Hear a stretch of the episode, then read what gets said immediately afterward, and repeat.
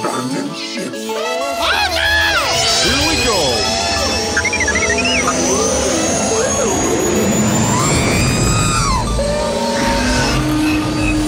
Can I persuade you to join us for a drink? It's a tradition. Here, here. Jar Jar, homie, my main man, quickly. Before the Separatists attack, get into the escape pod. Hey! This is escape, then we're the pod. Jesus!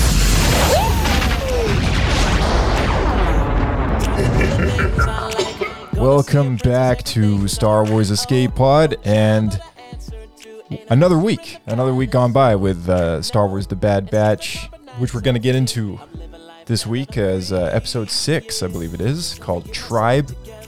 And uh, on another note, we got some cool news from Star Wars Celebration, more guests announced recently, and uh, a new book coming out by E.K. Johnston. So we'll talk about things, uh, things as such, as well as Star Wars Visions Volume Two, all the episode titles announced, Star Wars games and board games pre and post Disney era. We got a bunch of stuff on the roster today, and joining us is your co-host Blake in the podcast. So let's get into the show and start chatting Star Wars.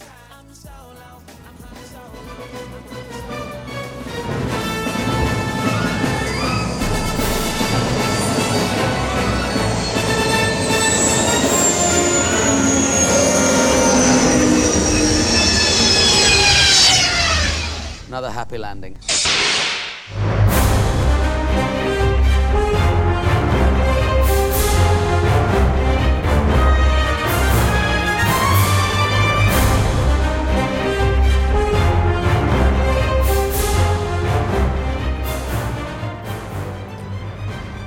All right, here we are again. Welcome back, sir.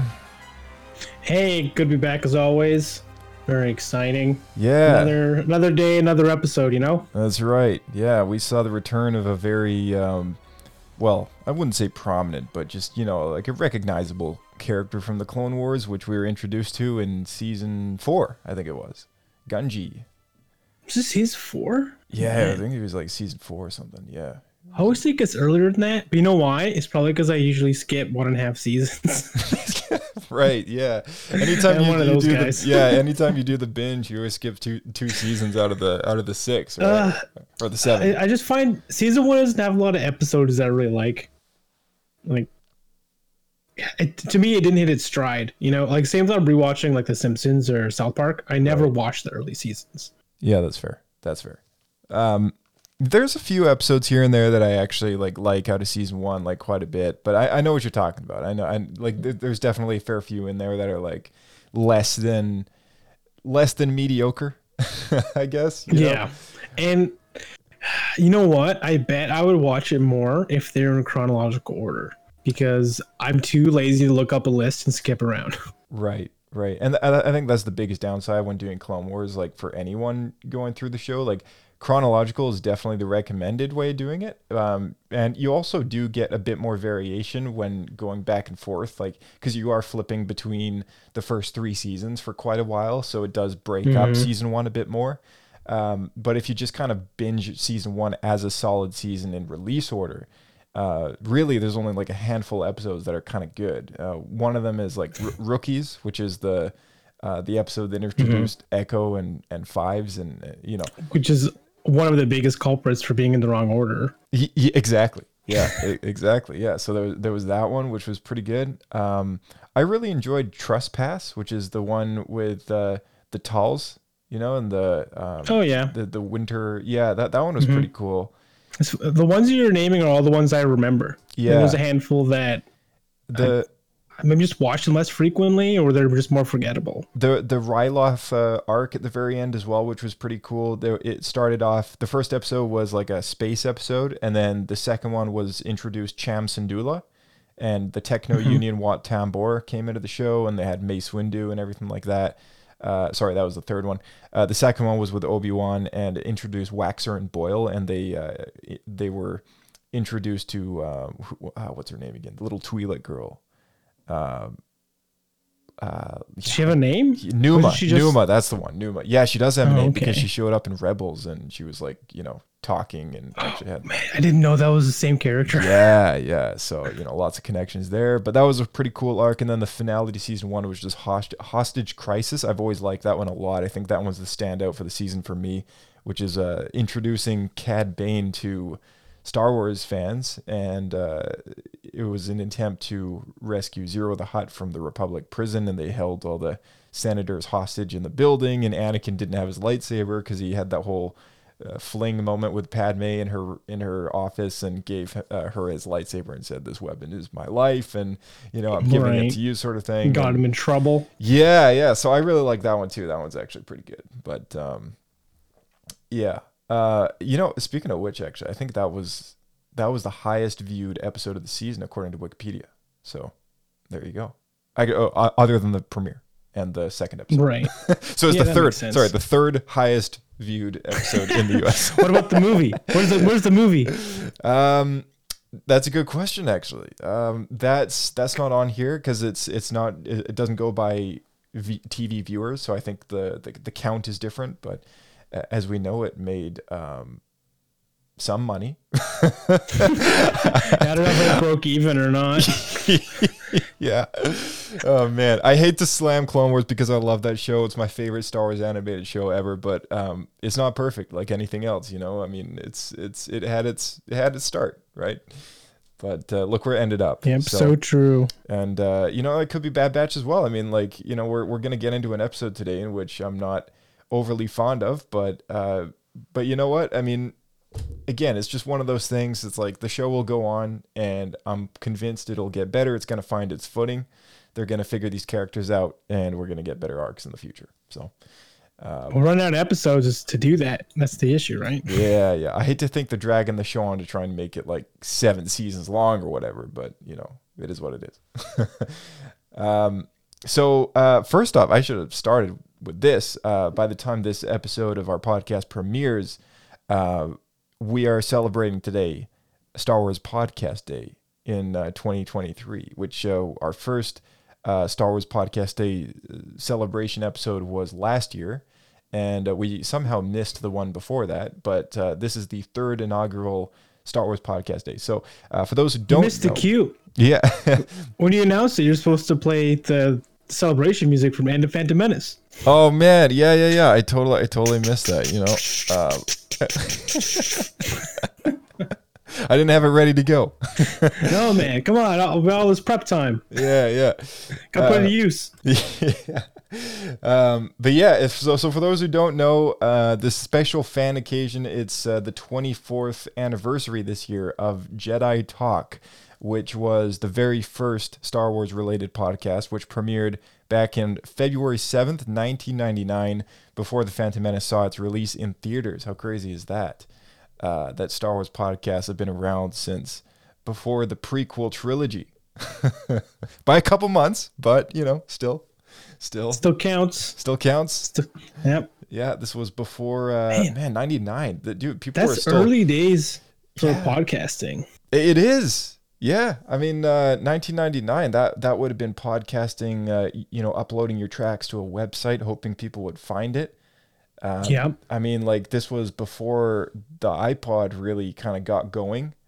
Um, And your gear, I feel like you'd have to have proper studio recording gear for it to be any level of quality. Oh yeah, totally, totally, yeah. Um, you know, so so uh, that's that's a big one too. Now, any now, so many people have the accessibility and the technology to run a podcast from their phone and just you know coast with that. There's so many well-made pieces of software out there. You know, anyone with a with a laptop can start up a podcast and again, it doesn't need to sound superb quality, you know, so long as your your content is entertaining and people are listening. I mean, then then you can consider it successful, right? So, um, Yeah, so true. yeah. So I mean, here we are among among like four thousand other Star Wars podcasts on the internet, and I don't know how many of them are celebrating um, Star Wars Podcast Day, but uh, All of them, I'd hope. I, I would hope, yeah, I would hope a whole bunch. Yeah, you know, more and more each year, right? So, um, uh, anyone listening out there, uh, you know, thank you again for tuning into Star Wars Escape Pod, which is our Star Wars podcast. But if you do want to find more Star Wars Podcast Day results on Google or any other participating Star Wars podcast, you can use the hashtag uh, hashtag Star Wars Podcast Day 2023 or SWPD 2023. Uh, but if you do go and check any of those out, promise us you'll be back because uh, we do love you here on Star Wars Escape Pod. Uh, drop five. Don't forget stars. about us. yeah, that's right. Yeah, drop five stars and uh, leave us a review on Spotify or, or or Apple Podcasts. That helps us out a lot. Helps us the algorithms. Helps us uh, kind of. Uh, keep the name visible uh, in in the haystack of of four thousand plus Star Wars podcasts at this point. So uh, it does does wonders. Trust me Dang. does wonders. Um, right, cool. So uh, the Bad Batch, season two, episode six, Tribe. Um, I'll do the summary just like last time. You know, again, wasn't a super in depth episode, so we'll just talk about our opinions on on the episode, and uh, we don't need to spend the whole episode uh, of Star Wars Podcast Day talking about this. But uh, here we go. The Bad Batch meets the Vanguard Axis for a job until Omega ends up helping Gunji, a Wookiee Jedi youngling, escape from uh, his cartel captors and intending to return him to his home world. The Bad Batch finds Kashyyyk being ravaged by a group of Trandoshan mercenaries working for the Empire. After winning a local tribe's trust, the clones join the Wookiees and the indigenous wildlife in their fight against their Imperial opponents.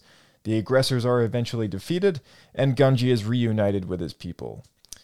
Uh, so that's the episode. It was pretty simple, pretty straightforward. It reintroduced Gunji from the Clone Wars back into uh, animated Star Wars, and We knew he um, was coming due to the trailer. Yeah. They did advertise that. That's it was pretty point. obvious that it was going to be him. Yeah, yeah. So the when this episode rolled around, I was like, all right, this is the Gunji episode.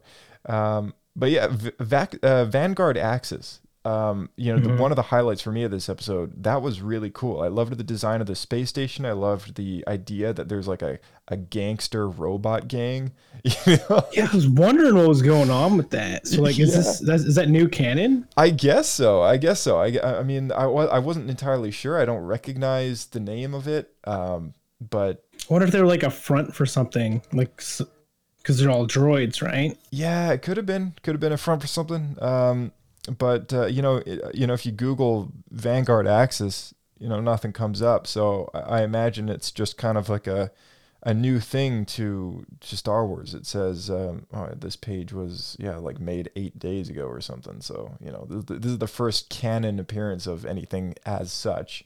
Um, but I do love the idea that there's droids smart enough out there that they've kind of just come together and built other droids with their own programming and you know made themselves you know a thing right like i mean Yeah, like, that was pretty cool too. Because like, how did they first start? It's like, was there a gangster that had a droid that he programmed and then went rogue, or exactly. he died and it took over, or Exactly. did maybe a droid just lived so long that and because you know they like R two, if the memories aren't wiped, they eventually basically gain their own consciousness, yeah and then maybe decide that's the route it should go. Like, yeah I don't know. The whole concept to me is pretty cool, and I thought it was worth mentioning that there's actually um, spoilers for anyone who's planning to play KOTOR 2. There's a a like a a uh, like what, like a crime syndicate. That's what I'm looking for. Right. There's a crime syndicate that you find out it's revealed that their leader is a rogue AI that that was programmed to save Telo, the planet Telos, and the only way that the computer program, the AI, was able to figure it out was to get enough money to uh, basically re- replant the planet, or else it was going to just die from uh, the the Sith attack in the previous game. And to get the money, the Republic couldn't afford it, so it itself made a crime syndicate to sell drugs and get the income to save the planet. mm. yeah that's, So- that sounds somewhat kind of well i don't want to compare that to like the very very tame kind of kids version Oh, no. of like but i No, mean but just the concept of some like computer going rogue or like a droid going rogue and like Right. doing like making its own crime syndicate, I, I just find fascinating and super cool. Yeah, totally. Yeah, yeah. I do. I did. I did love that a lot. I think that was probably my most favorite part of this entire episode, to be honest. Uh, so I hate to kind of throw away the the the positivity cards so fast, but um, but yeah, I mean, yeah. Uh, so uh, Gunji is back. Uh, anyone who doesn't remember Gunji, uh, you can watch the uh, I, th- I believe it's called the Gathering arc from Star Wars: The Clone Wars, and uh, you'll get three episodes of of Gunji action. It's a story arc in which Ahsoka goes with Master Yoda to Ilum, accompanying a group of younglings and they all go into the caves of Ilum to get their first lightsaber crystal. And the story arc follows after that initial mission, um, and uh, pirates end up raiding their their ship, and it's uh, Master Yoda, I believe, is not with them at this time, and uh, but Ahsoka is, and it's basically Ahsoka and the younglings versus a bunch of pirates, and then uh, they got they get caught up in like a bunch of stuff, and eventually uh, Grievous comes after them, and like there's a whole bunch of shenanigans that kind of happen. So it's, it's pretty cool. Um, and I guess now we know, you know, Gunji from the trailer. Obviously, Gunji survived the purge. Um, so it makes me wonder, like, where he was, you know, during the whole Order sixty six business. Um, I guess being a youngling, he wouldn't have had a Jedi Master. Like, no one would have been personally teaching him other than Yoda. Uh, so it makes me Well, it's questionable. Like he, I don't. If he was old enough, we don't actually know his age. He might have been taken on as a, a early apprentice. Yeah, the just the way that the summary kind of still describes him as a youngling just kind of tells me that because he's not a Padawan, he, no one's taken him on yet, right? I feel like that makes it harder because then how would he have survived Order sixty six? Because He would he not have been it would have been like Reva. temple? Yeah, so it would have been like Reva from Kenobi, right? Like her and her friends were kind of running through the temple, and there was Jedi Masters trying to protect them and shield them from clones and stuff. So I imagine Gunji was probably somewhere in the temple, some you know maybe, uh, possibly, you know, able to kind of get out before before all the the craziness started. Um, but yeah, I mean, who knows, right? Like, like I guess maybe that's a story that we'll get eventually. But it's actually kind of intriguing to me that there's more younglings. Like, more and more as the canon has gone by, um, Disney has kind of, or slash the new canon of Lucasfilm has kind of introduced us to more survivors of the purge, because before all this, you know, we didn't have it. We didn't have confirmation that Ahsoka survived, right? Before Disney um, took over, Clone Wars was a thing, but we didn't know what happened to Ahsoka, right? So, you know, now we have Ahsoka that survived. Now we have Cal Kestis. You know, now we have uh, like Ezra Bridger, Kanan Jarrus, um, all the Inquisitors, which were previously Jedi, right? Like there's all these different, now we got Gunji, you know? So there's all these characters Well, that are it- like, wow. Like, I like that there's they're doing that Yeah. because originally we would all just assume that they were all killed, but there was like tens of thousands of Jedi. So Mm-hmm. Yeah. I think the fact that they were all killed seems like a bit of a stretch to me. Right, it does seem unlikely. Yeah. So I'm definitely not saying I'm like I don't dislike that at all, but it's it's it is actually it is kind of interesting that that we are getting, you know, more reveals that like, you know, these people or these characters have survived somehow. And you know, maybe now they're trying to find a, a new path to kind of live in the galaxy without without their family, without their home, you know, everything that they've ever known. And Gunji being such a young Wookiee, uh, you know, he's got a huge long lifespan ahead of him. So, you know, that opens up some possibilities. Like maybe we'll get some sequels to the sequels and maybe Gunji will be like a character, right? like so I don't know if I could deal with that much Wookiee growling. Too many- too many whole Wookiees, yeah. Whole season of it. Wookiee and Gunji like pair up. Oh my gosh. I've got enough of the audiobooks, I feel like. yeah, yeah. Uh, so what did you not like about this episode? Because I can I can share what I but I want to hear what you didn't like about this episode. I would like to have seen more of the, uh, like, knowing that the Empire is soon going to have a massive slave trade on Kashyyyk. I'd like to see more of the beginnings of that. Mhm. Um, as far as you know, being on Kashyyyk and what potential could have happened in this episode. But the other thing, it's like I, I feel like I like this episode more than you did. There was I thought being there and seeing the the uh, relationship between the Trandoshan slavers and the Empire was actually pretty cool. I think Yeah. that like that's that was a step in the direction uh, I wanted it to go. At the same time, it did feel a little treaded on. Uh, I know we got the spiders again, which was basically just right out of Rebels. It's almost identical to what happened in in that series. Yeah. As far as like gripes though, uh, I do feel like we've got a lot of filler episodes in a row. Yeah. Uh, you know, and I'll, I'll backpedal just a bit. Like I, I did appreciate the whole Trandoshan Imperial pair up sort of thing.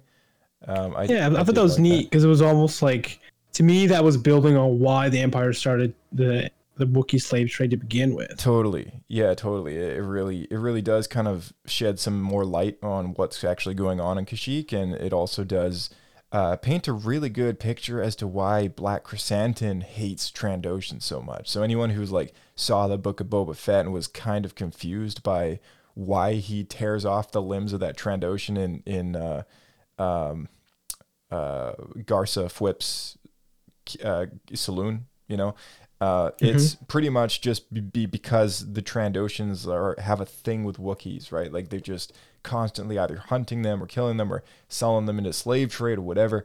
And in Black Krrsantan's case, the Trandoshans, uh, I I believe it was Trandoshans, um, took him and sold him into the um, gladiator business.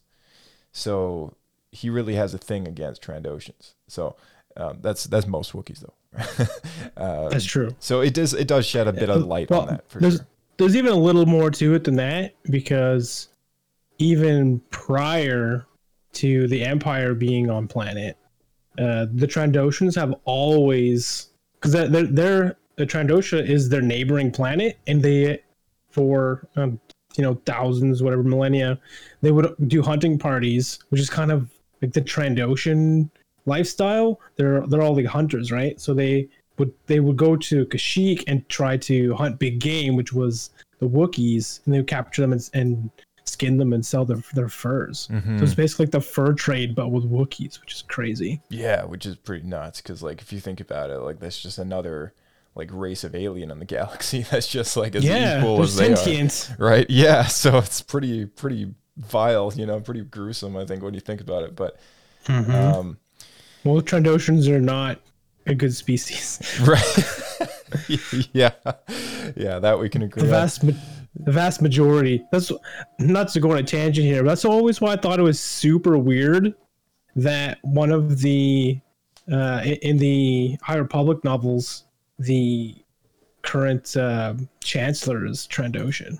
Is it the current chancellor? I know there's a Jedi that's I think so. Trandoshan. There's a the Sskeer. Is that too? Am I getting it wrong? Ski- Okay, Sskeer, maybe the just Jedi, pictured it yeah. as tra- as a Yeah. Trandoshan uh, as there, well. there is, yeah. There's and the, well, and There's a female forget, though. Uh, Cid is also like Cid from the Bad Batch is also uh, Trandoshan. I mean, it's um, easy to forget that too. But uh, I get like not all of them are bad, I guess, but it is kind of like the their historical like lifestyle right. Yeah, yeah, their home planet is generally uh, not favorable. rough. yeah. um, so yeah, no, I would, I would, uh, I would agree with you in the sense as well that this episode is just more filler, and um, I, I wasn't a huge fan of that. I really want to get back to the main story of Crosshair and you know like what happened with Cody. Uh, what's going on on that that planet that we saw the the Kaminoan scientist lady get dropped off at. You know, the big training facility where they're they're training all the TK units by uh, the Republic Commandos or are oh all. yeah, You know, like that like was I, cool. I want to get back to that stuff, right? And I just, Did they wrap that up? I'm no, no, that's the season thing. It's like left open ended, you know, in a way Oh. that like season one ended that way. That was like the very last scene. It's like, okay, cool.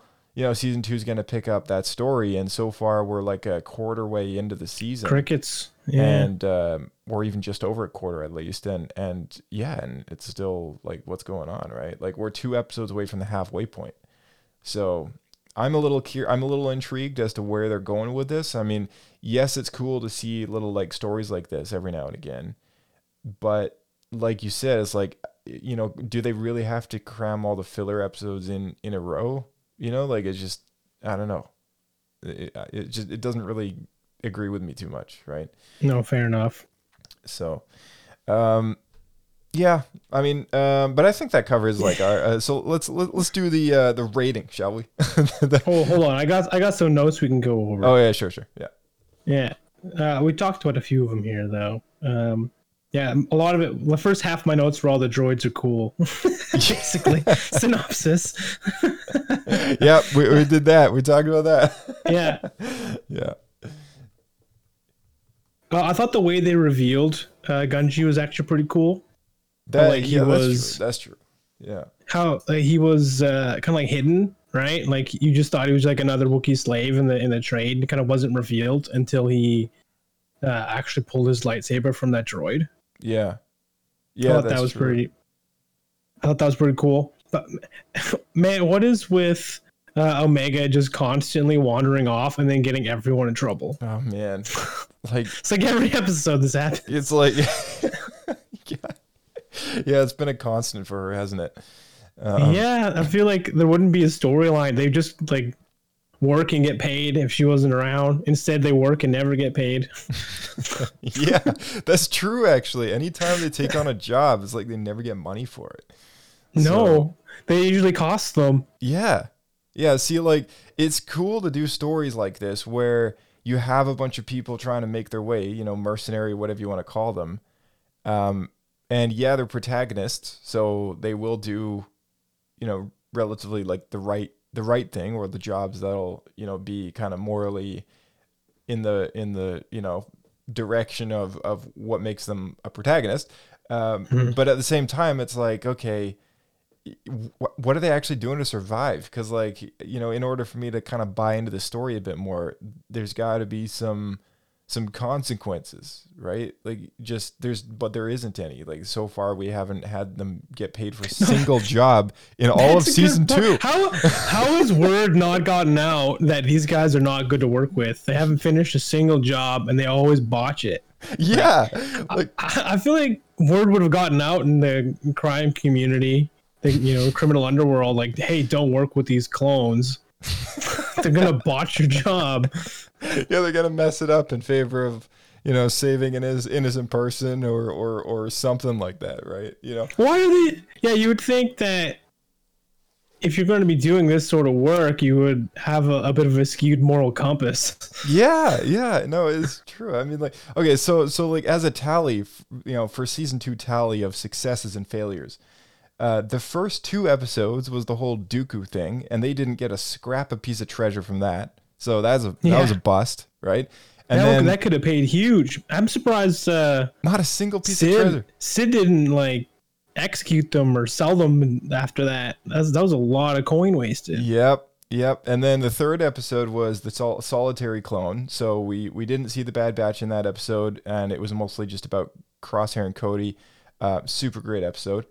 Um, but then we got the faster episode. So that was also like, okay, half the Bad Batch is gone on a mission. We didn't end up getting the results of that mission that the other guys went on, but at least they were able to save Cid's life when she had a bad bet. and then, right. so I don't know. I guess that's like a neutral. addiction. I guess I'm gonna call that a neutral. Like they they, they saved the day from someone who uh, kind of dug their own hole a little bit. Yeah, I feel like they had to do an episode like that because why else would she keep them around? They don't Right. pay you anything. Yeah, exactly. And then the So next she owes them. episode, the next episode, it was entombed, and they lost the treasure. You know, when we had that big, huge mech monster, and they were after that Mm-hmm. that's right. crystal with the treasure hunting, uh, the treasure hunting lady, and um, then they botched that one as well. The crystal gets destroyed, and oh, they got a good story out of it. And then now this, now like the whole business transaction that they had, you know, not like only the simplest job. Dude. You just drop it off and you leave. not only did they lose the stuff that Tech made, like those those those uh, Imperial uh, chain code chips, but uh, but they didn't get paid for the job, and then they ended up going out of their way, as as protagonist would, to deliver this Wookiee Jedi back to his home world. But it's like that uh, that we're almost at the halfway point. They haven't seen a single credit. You know, it's like, where's this going? I don't know. They're get, no wonder they were so happy to eat all the drink all the Wookiee juice and eat their food because they probably haven't eaten in forever. They can't yeah, afford anything. yeah, no, that's that's that's so true. Um, I don't know if it's just a mistake on the Wikipedia, but there's two episodes scheduled for February 8th. So just as a random like flash forward news news thing, um, this Wednesday there might be two episodes of the Bad Batch dropping on the same night, which is interesting. Uh, I don't know if that's super accurate or not, or maybe this whole schedule's bunk, but um, but yeah, uh, keep your eyes peeled because we might get two two more episodes dropping on Wednesday, which tells me that maybe there's an actual arc. you know, Oh, t- two for it. Make it make it worth it. Yeah. yeah, yeah. It'll be two leaving on a cliffhanger, tying into a third one maybe. Like that would be that'd be cool. Because we're at the halfway point. So now we're I think I think the worst is behind us in terms of kind of slower episodes, right? Um, Maybe that's why they did it. So then everything else would be super, you know. but then it's like, why have that. those stories in the first place, right? It's like because Well, I mean, there's there's cool world building and stuff. I mean, we It should be happy we got this new It the is. droid thing. I think that's awesome. it's true. It's it's true. Like- it's true. Think of the RP potential now for the next role playing game. That's that, that's a good point. That that's a good point. I'll give you that. I'll give you that. Yeah, because uh, prior to that, there was just the, th- like the three different syndicates, right? It's That- three. that It's four. All right, let's uh let's do some Pablo uh Pudu Pablo point rating system, all right? This deal is getting worse all the time. all right. So new to 2023 onwards, we have a new rating system in town. If those of you who didn't join us last week, uh, we're either giving three Pablo points or three Pablo Pudus, and if it's in the middle, you give it a Bendu. So uh, three out of three Pablo points is like the best, the best. Uh, three Pablo Pudus is the worst, the worst. Bendu's right in the middle. You know, a, a, single Pablo point might be just kind of all right, but but you know, not a three kind of thing. So that's that's how the system works. Um, what's your what's your rating system on this, Blake? Hmm. It's tough because there's some cool stuff in here, but I still I feel like if they if they spaced out the filler episodes, I'd be more in favor. So I feel like it's hard to give it an accurate, uh, give it like an, an accurate um, review because as I'm, I'm it's a little bit tainted by that. I guess if I ignored the fact that we've got like four filler episodes in a row, if not more than that. I would say it's on the the better side of the filler episodes as far as what we've had in Star Wars before. Like I I, I enjoyed this more than a lot of, like the Rebels filler episodes, for example. Mhm. So I would say I think I'd give it at the highest potential like one Pablo point, maybe a neutral. Okay. one Pablo point. I'll, I'll be I'll be favorable. Okay. All right. Well, that's you know that's that's all right. I mean, you know, got a got a plus a plus one there. Um. So for me, I'm a little torn on this because I, I, I do want to give it one Pablo point, but I feel like they, they made a bad call when it came to multiple um, multiple filler, if you want to call it filler Yeah. episodes in a row. So I, I got to give it a Bendu, but I'm not gonna go as bad as a Pudu on this one. I think there was some stuff to value, and uh, you know, a few things that we we were able to appreciate there. It wasn't all bad. So uh, I'm giving it a Bendu. It's right in the middle, right in the balance point. right, the raid the balance. That's right. that's right, right.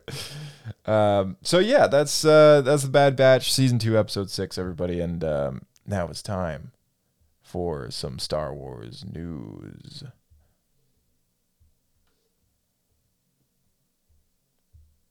I was definitely waiting for the land speeder. Here we go.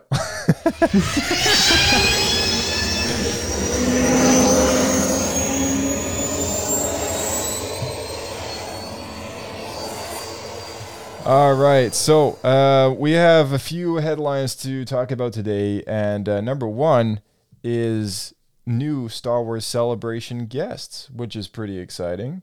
So, um, you know, Star Wars Celebration, good time to be alive. Um, new guests include Ming Na Wen, known for playing Fennec Shand in The Mandalorian and the Book of Boba Fett. I Uh, always wondered why she wasn't on the original announcement list. yeah, they tend to space it out. I don't know why they space it out because, quite frankly, the tickets are sold out anyway, so there's no point. Yeah, exactly. Like, yeah. It's like, could you imagine waiting because the person you wanted to see wasn't there, and then it was sold out because they delayed the announcement, even though they knew like months ahead of time? I would be so upset. yeah, that would that would be. Um, my theory is they probably just can't lock down their calendar right away, and they probably just have like X amount of dates where you have to kind of confirm with them whether or not you're going, and then they just kind of pool those confirmations together just so that they can keep up the announcements for PR related material. Um, right. So, because that's all we're getting out of Star Wars Celebration right now. Before before Celebration takes place, that's all they can talk about is who's coming. So, they they want it to be like a, a you know progressive build up, I guess. So, uh, Ming Na Wen is coming. Uh, Joonas uh, uh, might be botching that. That's the actor who plays um, Chewbacca ever since uh, Peter Mayhew gave up the role. Oh, that's right. Yeah, nice guy, super remember nice him. guy. Yeah. Uh, Gwendoline Christie, who plays Captain Phasma, will be there as well. Uh, Matthew Wood, the voice of General Grievous and all the battle droids. Um, you'll also know him as one of the the head honchos of Skywalker Sound. And uh, Silas Carson, um, who played Ki-Adi-Mundi in the prequels, will be there as well. That's cool. Yeah, and Aidan Cook, who plays Two Tubes from Rogue One and Andor, I believe. Uh, who's the he's the guy that wears the mask, who's like Saw Gerrera's kind of partisan partisan guy. Oh man. Yeah. I didn't even know that guy had a name. Yeah, I mean, the character, yeah. Two Tubes. That's a pretty kind of background character Star Wars name. I mean, it's you Yeah, it, it was a cool character though, because I remember what he looked like. uh, I thought the design of his character was super cool. it is. Yeah, yeah, um, yeah. He's the one that's like dark cool, you know, it's like that one. yeah. Yep, I remember. and then Bodhi Rook's like, like I gave it to them. I, I gave it to them. I don't understand, man. You gotta, you gotta stop using those tubes. Lies, Can't hear you. deceit. yeah. Um. Yeah. So uh, it's a bit. Yeah. You know, it reminds of two tubes. That's like paint. You know, uh, prune face. It's another background background character name that fans just kind of awarded the name to to somebody. I don't think his actual name is two tubes. I don't. I've never read it anywhere in a book. Oh, okay. But uh, in- Well, because of characters like Prune Face, like Uh, like there's there's other because I think yeah, like I said, Prune Face is a, a fan. No, that's his real name. Never mind. I was gonna say that's a fan oriented name, but that was actually his name Yeah, on the action figure. Yeah, so is. that's a legitimate character. Yeah, yeah, yeah. Prune face. Yeah, yeah. No, it's like So- it's it's a it's an official name that came from the fan community, and it's just you know they just ran with it, right? Oh, okay, that's what's going on. I, I think that's Yeah, what this who is. knows? Yeah, I think that's what this maybe is. that maybe that was two tubes as well. Then yeah. yeah, that would be funny. Um, all right, cool. So uh, next up on the list is uh, oh, Solo. So, uh, fans of Solo will uh, will know that we uh, we did not get a sequel to Solo yet, and we when we won't. so sorry to let, sorry to kill the party. Um, but um, yeah, no. Uh, the story continues in a new novel by the author E.K. Johnston, who is uh, most famously the author who wrote the Ahsoka novel, as well as um, blanking on it. Uh, definitely, she definitely wrote something else. The Padme trilogy, the Padme trilogy. Um, so uh, she comes uh, she comes in writing a new book called The Crimson Climb, and it's a it's a book starring Qi'ra as the main character, and I believe this is about her ascension into Crimson Dawn, and perhaps after Solo takes place, that would, that's what would make sense to me. Um, because when that left off, she became the leader of the syndicate, right? Because they killed yeah, when what's his face? Dryden Voss, yeah, That's yeah. his name. I was gonna call him. uh uh, what? Blah. I'm blanking on his name now. But the uh, the character from Iron Man.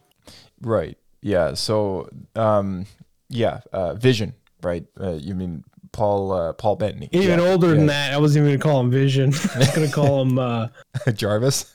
Jarvis. Thank you. That's what Yeah, I wanted. Yeah. Yeah. When he was just a voice, Yeah. Yeah. yeah. he'll always be Jarvis to me. yeah. So yeah, um, after the death of Dryden Voss, uh, um, Qi'ra has has kind of ascended into um, that position, and so maybe this book could be about her climb. You know, in terms of Crimson Dawn, which is, uh, as we know, the criminal organization led by Maul, um, and might fill in some gaps because we don't really. That's the one part of Maul's story that we don't really have a clear picture on. Is kind of what happens to Darth Maul between Solo and Rebels when he ends up, um, you know, on Malachor, in you know, kind of trapped there. Yeah, no, that's a good point. yeah, yeah, Maybe he has to uh, duel Gunji.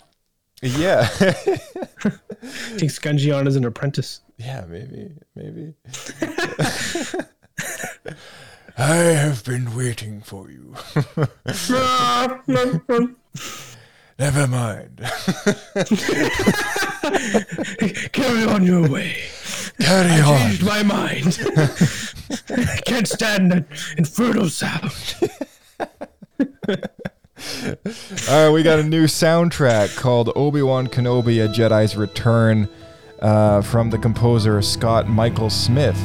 Um, really nice soundtrack uh, by Scott Michael Smith and Michael Dean Parsons. Uh, this is the soundtrack that they that they made for the Disney Gallery behind the scenes of Obi Wan Kenobi. And um, I don't know if anyone saw that. And did you, you saw that? I'm assuming, right?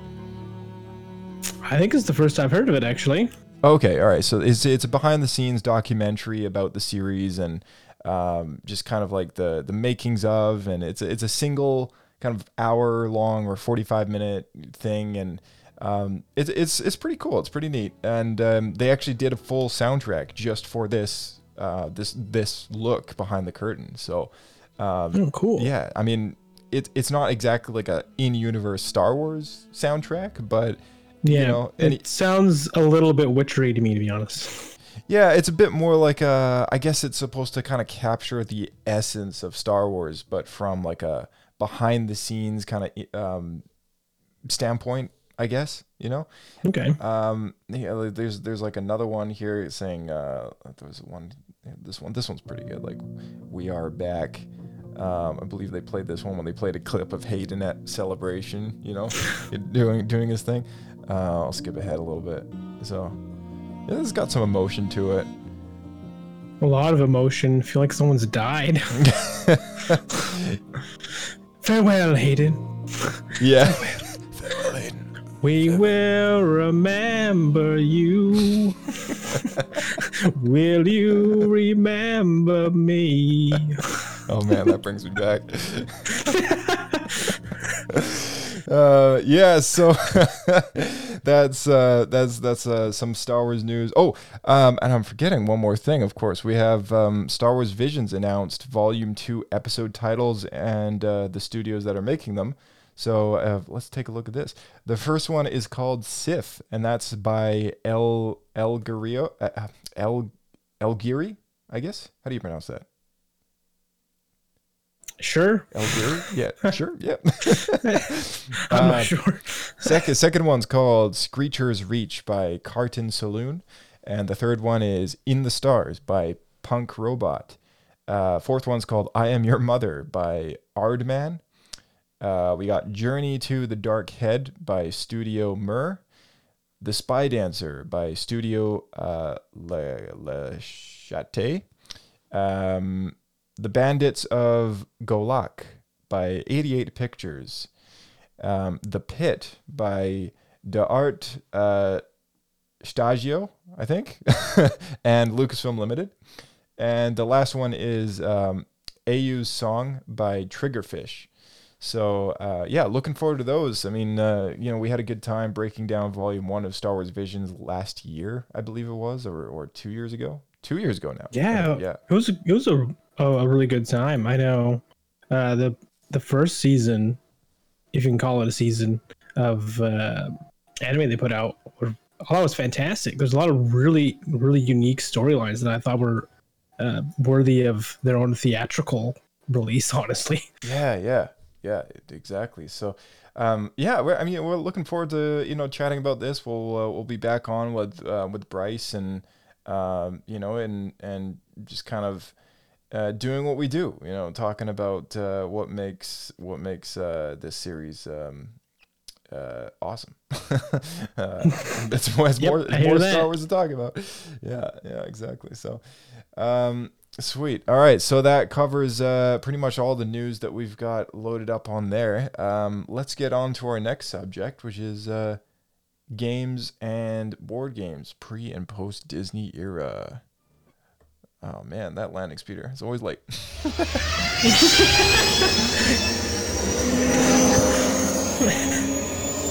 Taxi. It's like when you call a cab and they're super late. yeah, yeah, yeah, yeah, exactly. Oh This man. deal is getting worse all the time. We got that one on time all the time.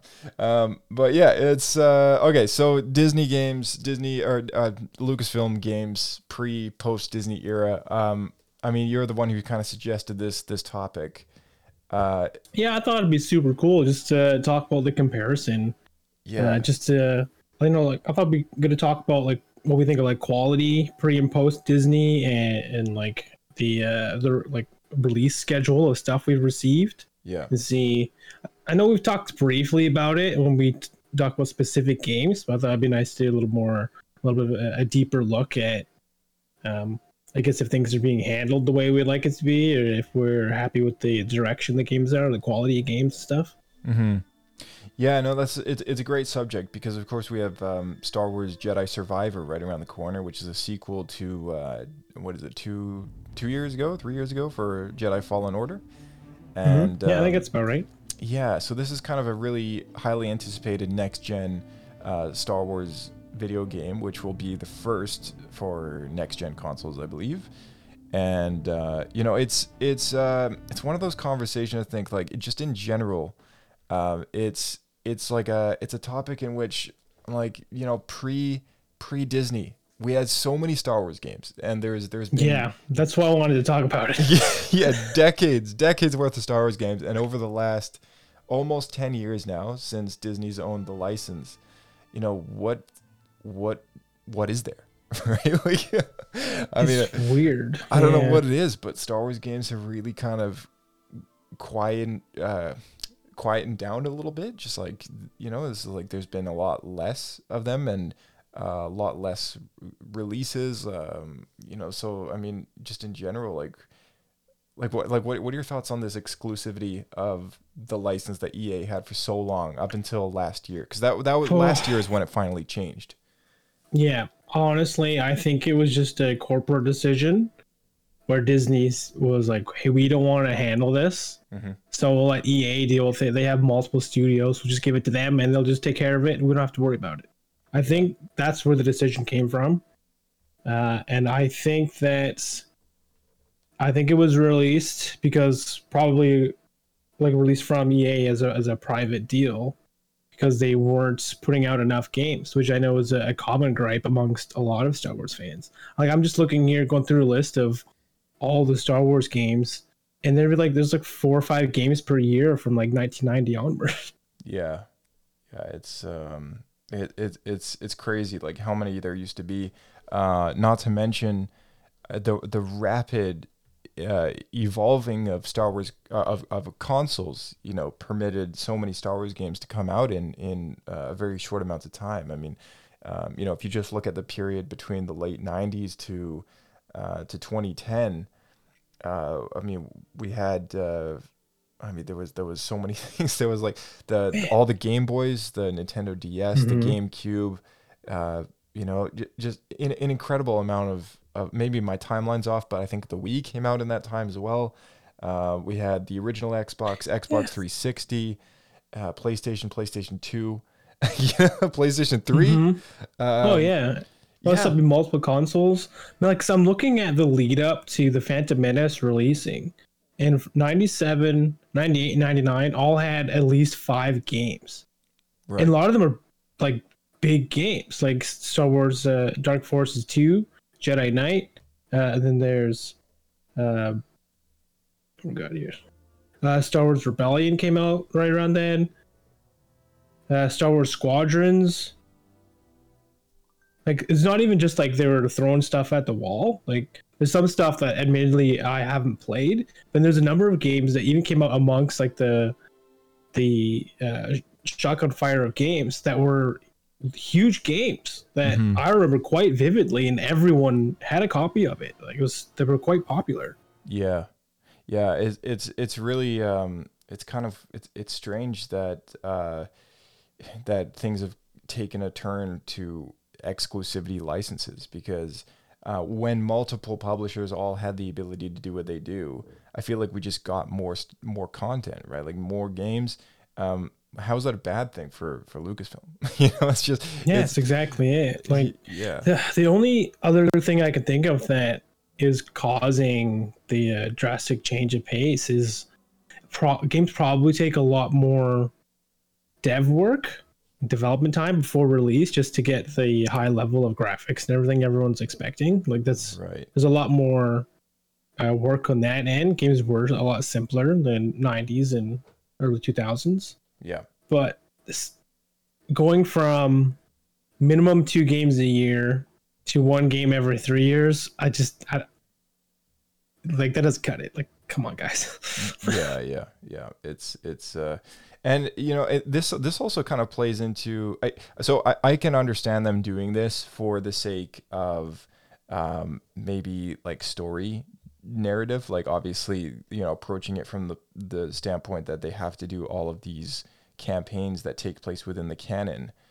I get it's a bit, it's a bit to juggle when you have so many different publishers kind of all doing their own thing. Um, but at the same time, it's like you know th- that's why they have the story group, right? Like that's what they do, what they do. So just like hire more people, make it bigger. You know, like, there there's always a way to do it, right?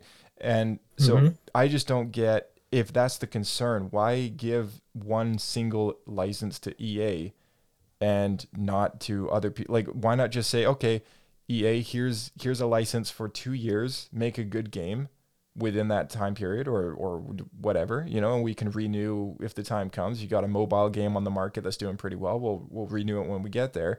In the meantime, we'll give the license out to this studio over here, which is interested in making a game like this. Um, it fits our story in this time period. You know, they could they could stack the games in a way that they do with the shows, right? Or the movies. Um, you know, multiple different creative teams all doing different stories, and at the end of the day, they all come together. And only recently did they start doing that. You know, Bethesda's doing their Star Wars game. Uh, you know, Respawn slash EA is doing theirs, and uh, you know, I I'm pretty sure there's like a third player somewhere that's that's um, I think it was like Massive or something like that. I think it's doing doing one as well. But you know, now now we got some variation. But for for the longest time, it's like, dang, okay, Battlefront, wait, Battlefront Two, wait, yeah, was a long Squadrons. wait too. you know, Squadrons, and then Jedi Fallen Order. Okay, now it's picking up. Wait, Wait. like this is like, man, I just I, I don't know how much more I can take. Like I remember growing up on Star, like there were so many people who were introduced to Star Wars because of games, right? Like if you Yeah, ask no, for sure. ask 'Cause, like anyone, I know during the droughts of films, like it was games that really kept me involved as a Star Wars fan because I didn't read a lot of novels till after I was in high school. right? It's like stuff like Force Unleashed. Like if it wasn't for that, I probably would be a Lord of the Rings fan right now instead of a Star Wars fan. Not Right. to say I don't like Lord of the Rings. Yeah, no, it's it's it's true. I mean, and and also it's like some kids even even get introduced to Star Wars because of the games, right? Like maybe their first exposure to Star Wars is the Lego game, or um, Yeah, could you know, Oh man, that's the other thing too. Was uh yeah, like Star Wars Lego was the other thing that kept me involved. It was really those two things Yep, uh, simultaneously that kept my interest. Yep, yep, exactly. Because I didn't watch the animated series till years later. I know that's one thing that you that kept you involved as a fan for a long time. Yeah, it it it did, and um, yeah, another another thing is is um, the uh, I mean the mobile the mobile game market is really kind of uh, I hate to say it's taken a bit of a, a decline. Nintendo's we we've talked about the Switch on a previous episode, I believe, but um, yeah, you kind of you kind of got a sore spot for the Switch. I, I think. do, I do, I do, man. I, okay, like here's the thing. Here's the thing. Like, I, it's not like I hate the Switch or anything, right? Like, like I like it. It's fun. It's a good time with friends, but like, it really killed the handheld business, right? like, Market, it's just yeah. like it just took a sledgehammer to the Nintendo DS and what came before it, which was like the Game Boys and um, I mean, you know, not to say like I'm I'm sure that 3DS kind of played a part in in killing itself, but uh, but it really just kind of comes down. and It's like the processing power of the Switch is is definitely you know, more than the DS. But at the same time, you know, look what the Switch did to the consoles as well. I mean, it was basically just a Wii U that they kind of ditched the external box, and now you can play it anywhere, kind of thing. And then like detach the sides, and now you got two controllers. So it's like you know, it, it evolved from the Wii U, but uh, look how the Wii became the Switch and how different it is. And you know, couch gaming is no longer the same for Nintendo fans because of the Switch. But neither is neither is handheld either, right? And they used to coexist at one point. So you had um, you had kids on on like a Game Boy, but then they were able to go to someone's house and like the GameCube was like also a new thing. So you know you yeah. had two different consoles by the same you know just more diversity, right? And then you had games for each of those things. So like the Yeah. the the Star Wars Attack of the Clones GBA game, you know Game Boy Advance, like I was able to play that as well as Star Wars uh, Attack of the Clones: The New Droid Army. Great Game Boy Advance games. You know, if anyone still has a Game Boy or uses an emulator or whatever, uh, fantastic games. And uh, and then if you went on uh, the GameCube, you were able to play Star Wars: The Clone Wars, which was you know, it was like a Geonosian arena style game, which was pretty cool. And you know, there was also like the Lego games, and you know, so many Oh, other things. Yeah, yeah, yeah. And then you know there were so many different things that you could get, and and you know it's just to me these days it's like not only a Star Wars game slowed down because of maybe the licensing or whatever it is, but also I think it's in part because there's not enough uh, quick paced uh, leveling up of hardware for consoles and and hand, because mainly because handhelds are just kind of gone at this point. If you if you do Hmm. Yeah. consider the Switch uh, a console and not a handheld, You can you, you know? can blame that though partially on smartphones because people will just play games on their phone instead of buying a handheld Oh, gaming device. Yeah, but then here's the thing, right? Because like, so I look back at like maybe like the P- the PS Vita or like the PSP or something. There was a few Star Wars games Mm-hmm. that came out on on PSP, and um, Yeah, I just- Star Wars Renegade Squadron. Mm, yeah, like like you can Never got buy to play that. yeah, like you can buy Knights of the Old Republic as uh, as an app, right? In in the Google or Apple stores, you can buy it as an app for like twelve or eighteen dollars. It's the full game that they took, you know, from PC or whatever, just smushed it down into an application sized game, and you know that was that was it, right? And uh, and n- now pretty much like how how it works is. Um, you know you get those free to play apps where you know it's it's just like a it's like a I don't know, you pick it up for a couple weeks and then you're done with it right there's no story there's no nothing it's it's all just Hmm. kind of like arena fights and you know like Yeah, that's my issue too. Is, uh, excluding, um, you know, uh, Jedi Fallen Order. That's really all we get is these uh, games that really don't have any story to them. They're just kind of button mash fighting games or yeah yeah filler games almost. Exactly, yeah. You know, and if someone has a hot take about this whole like handheld, you know, Switch, like death of Star Wars games and like anything like that, like you know, just like start start you know start up a forum or something in in our, in our Discord server because like I, I'd like to uh I'd like to hear any other like you know opinions about this because like Takes on it, yeah. yeah. Again, I don't hate the Switch. It's just like,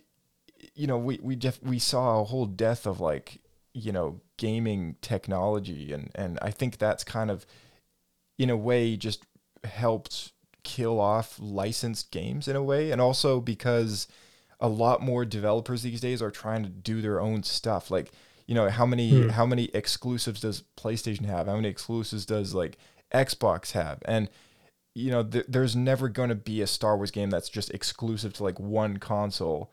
Uh, you know, I know. Not these days. No, Like, they- that was a thing back in the day. That's why I still haven't Right. played Star Wars Bounty Hunter because it was on PlayStation 2. yeah, exactly. Yeah, so that's that's a that's a thing, right? Like it was on PlayStation and um, and uh, I think it was on it was on GameCube as well, but it, it didn't. Yeah, all I had was an Xbox. it didn't show up on yeah yeah it didn't ha- it wasn't it wasn't on xbox so like nowadays i feel like the only great example to compare is probably the knights of the old republic remastered for next gen playstation because that was only announced for playstation but that game has not seen any light of day since the announcement so That's it. That's my other gripe is they keep announcing stuff and then just crickets until they quietly cancel it. It's Oh yeah, really old. Oh, it's getting really old. It's old new. Yeah, it- you know that's another thing. Yeah, for sure. And it's like, what is going on these days? Like, it's just a different world that we live in. You know, um, and then you know, it translates over to board games too. There was a lot of there was a lot more ingenuity in Star Wars board games back in the day. Well, that being said, I do want to point out that I feel like the around the time of the early 2000s, there was a lot of board games that were unique, like they're pushed out and they had unique rules. But a lot of them were pretty janky. And this isn't Star Wars exclusively. I, I remember I had an old Lego Bionicle board game that was just bizarre. Right. So I, that was, I think, a bit of you know the times Yeah. but sometimes they're really good. Like I remember you had this weird one-off Star Wars board game that was around the prequels that was actually really good. Yeah, yeah, I have uh, I have a few actually. So um, one of them is is called Epic Duels, and uh, uh, That's the one I was thinking of. Was that one? yeah, it came out before Episode Three was a thing, and um, so it only featured characters from the from the original trilogy and Episode One and Two, and it had you have a miniature with like a health card and a deck of cards, and it's a really small board, you know, checker style um, uh, kind of movement system and um, you know you, you you go around and you just essentially try to kill like the other players and that's pretty much it but it was it was cool because like it was just unique and different and there's never been anything quite like it ever since and there's um you know while while we're talking You about it You say that, but I feel like that's where a lot of the uh, current Star Wars games are, especially like um, like the FFG games. There's even a little bit of like the combat system of what we get with uh, kind of like the Star Wars Dungeons and Dragons. Yeah. Yeah. Well, yeah. Ex- so, um, so that even that's more complicated than than this game was. Like it was like uh um, it was very simple. Like you have an attack value, the other person's got a defense value. If they want to use it on a card, maybe they don't have a card, in which case they can't defend. Um, and you know it works so simple. Like like you can only fire your blaster in it uh, diagonally or or straight forward or backward or whatever. You know, not like Star Wars miniatures or maybe like Legion where you have to use like line, line of sight, which is what like a lot of war game like uh, miniature war game games use as far as like the rules. Like all those are quite different. Like tabletop miniature army uh, games, like I would I would throw Legion in the mix. I would throw X Wing in the mix. I would throw what about, uh, Armada. Star Wars miniatures. So yeah, even that's pre Disney. So that um, that also uses line of sight. That game was around for a while. I love that game to death, but it's still not technically a board game. Um, but you know, as far as like actual board, we're talking about this is a single box like Monopoly. You just go to the store, you buy a box. It's all in one box. There's no expansions. There's no nothing. Right? Oh, then if you're doing that, and then you can't count anything post Disney because they're all expansion games. Exactly. I mean, so yeah, even Imperial Assault, like that was an FFG Star Wars game. It was cool, but it also like it had a million expansions to it, and it killed itself. And then uh, um, I've really enjoyed Outer Rim a lot, but again, that's a game where there's like a single box expansion to it, and it's just like the thing that games do. At least that's a game in a Yeah. box though, where you don't need to buy like That's- a million things. But Again, uh, that's a generational thing, I think, because even just like outside of heritage games like Monopoly have been around like a million years, Yeah. they all have expansions. Yeah, all, yeah, all these modern board games, they're all like that oh, because yeah. that's how these companies make more money. totally. They just sell the one. Like there's so like I feel like the board game community is only so big. So once everyone owns your game, who do you sell to? well, So you got to yeah. sell more, sell the same people more stuff. Yeah, yeah. There's that. There's that too. Um, you know, I feel like that's just it, it. It's too bad that they look at it like almost like movies. It's like, oh, we got a good movie. Let's make like four sequels to it and just keep it going, right? Right. Because we, we why break what you know what or what's the expression?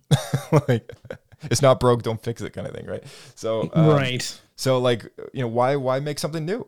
You know this this game is popular. This game works. Like let's just make an expansion. Let and then and then it goes one step further. Why step buy a further. second cow when the first one still got milk? Yeah, yeah. Well, then then they go one step further. Let's design a game in which the rules are set up so that we can make expansions for it, right? And that's how it works. That's how that's how everything works these days. How video games work these days. Like, oh, you got to get the DLC. Um, but it's just like I've got so many good games from just like the pre-Disney, pre-modern man. area.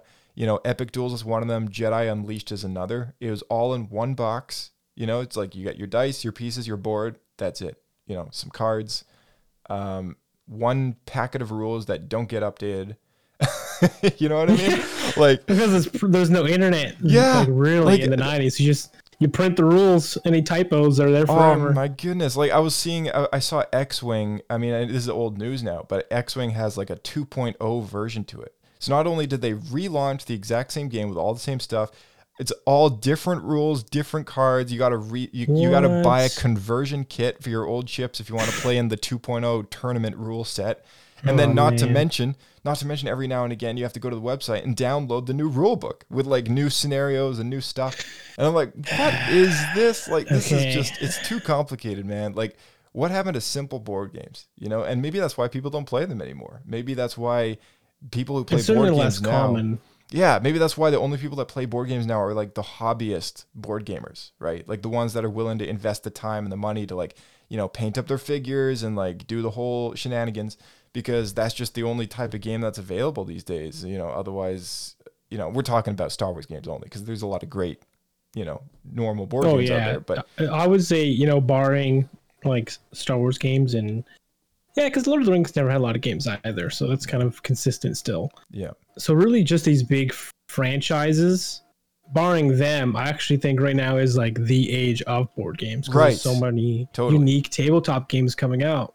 Totally. It's like why can't Star Wars do that? exactly. So- like like The- what's oh, it, like we, we I think a- it's uh, it's exclusivity because FFG has the license, right? So it's only games that they put out. I think that's the problem. Yeah, and they've had that make it- license for too long. They've had it ever since it. Disney acquired the company, Yeah. right? That's it. I think we're seeing the same issue on both sides here because don't get me wrong, I really like FFG games, but I do want some variety and I feel like they've had it so long that we're just getting the same thing. Like you said they're just re-releasing Star Wars X-Wings. Like Yeah. come on, do do something new, something fresh. I feel like EA like experimented with Jedi Fallen Order. I think that was responded to really well. So I'm hoping that it changes the direction. Yeah, yeah, uh, no, absolutely, yeah. So you know, here, here's hoping that we get some, some, uh, some bright future coming around the corner in which we've got varieties of Star Wars games that do tend to also fit in the canon story as well, because you know they can, they can do it, and uh, and then board games, you know, let's let's hope that we keep getting, you know, or let's hope that we get some new Star Wars board games that are all in the box. You don't need to buy an expansion for it. It's just in the box, ready to go. You know, simple to play. You know, let's let's do something like that. That'd be great. I'd be down for that. yeah, exactly. All right, man. Uh, any um, any last minute things that you want to bring up before we wrap it up here? I think it's just exciting seeing things starting to take uh, a direction that's very positive here. So, um, I think in regards to Bad Batch, I feel like the next episode it's got to be a story episode, right? Especially with that twofer. So It's got that's exciting. yeah. And you know, uh, Jedi Fallen Order Two is just around the corner. Let's hope that also is released uh, and has a positive uh, response from the community, and that they did a, a great job and keep moving in this direction. And hey, you know, maybe there's a light at the end of the tunnel for this uh, the dark times of Star Wars gaming we've been living in here. Yeah, yeah, totally. Yeah. Awesome. All right, buddy. Well, we will uh, catch you in the next one. We'll see you out there. Keep flying. Alrighty, thank you so much, everybody, for tuning into Star Wars Escape Pod this past week and for celebrating Star Wars Podcast Day with us, 2023. Uh, you know, big, uh, big year. Uh, there's going to be a lot of cool stuff, cool announcements right around the corner for Star Wars celebrations. So, uh, t- keep tuning on, uh, tuning in with us uh, each week on the podcast. Uh, we got some, some good news, some good uh, updates coming your way. Uh, in order for us to keep on top of Star Wars Celebration news when that comes out, when that uh, event hits the internet, uh, we'll be putting on some some uh, some good uh, follow along activities in the Discord server. So make sure you join that. We got DJ Rex playing tunes, movies, entertainment, whatever. Uh, a lot of the time, currently in the Discord server right right now. Don't forget to subscribe to the YouTube channel, which we're now doing YouTube premieres Uh, Tuesdays, we're trying to hit Tuesdays at 1 p.m. And uh, yeah, so uh, make sure you drop a five star, leave a review, Apple Podcasts, on uh, Spotify, wherever podcast reviews are found. And we will catch you in the next episode of Star Wars Escape Pod. May the Force be with you.